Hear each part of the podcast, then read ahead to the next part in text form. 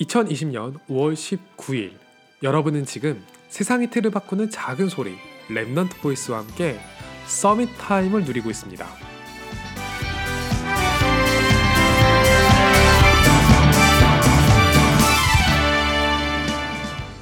사람이면 누구나 복수의 감정을 가지고 있죠.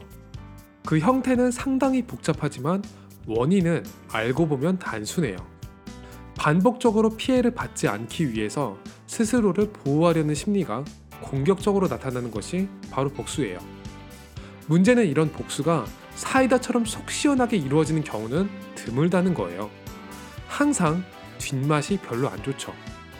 결국 방어 심리로 시작했던 복수라는 행위는 상대가 나보다 더 상처를 받아야지 직성이 풀리는 치킨 게임이 돼요. 그런 인간의 본능을 적절하게 버무려 놓으면 우리가 잘 아는 막장 드라마가 되죠. 잘 아시겠지만 상대에게 본때를 보여주겠다는 이 복수라는 고리야말로 사탄이 참 다루기 좋은 무기예요. 말은 그리스도로 모든 문제가 해결되었다고 하는데 아닌 것 아닌 거잖아요.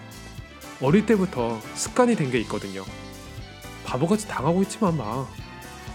네가 하나님, 하나님 해봤자 누가 알아주니? 호구 인증하는 거야.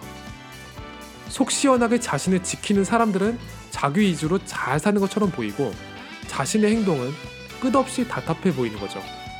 당장의 감정을 포기하고 하나님께 인도받는 것이 손해보는 것이 아니라는 확신 없이는 무조건 뒤끝을 남기게 돼요. 저도 마찬가지예요. 나만 손해보는 거 아니야 하는 억하 심정이 저를 지배할 때가 대단히 많아요. 어쩔 수 없는 것 같아요. 그래서 하나 결단을 했어요. 제 후대한테는 적어도 그런 걸 보여주거나 가르치지는 말자는 것을 결단했어요.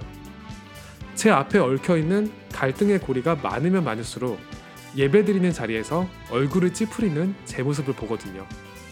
예수 그리스도가 사탄의 세력을 완벽하게 이긴 방법은 조롱당하고 십자가에 달려서 초라하게 죽음을 당하는 것이었어요.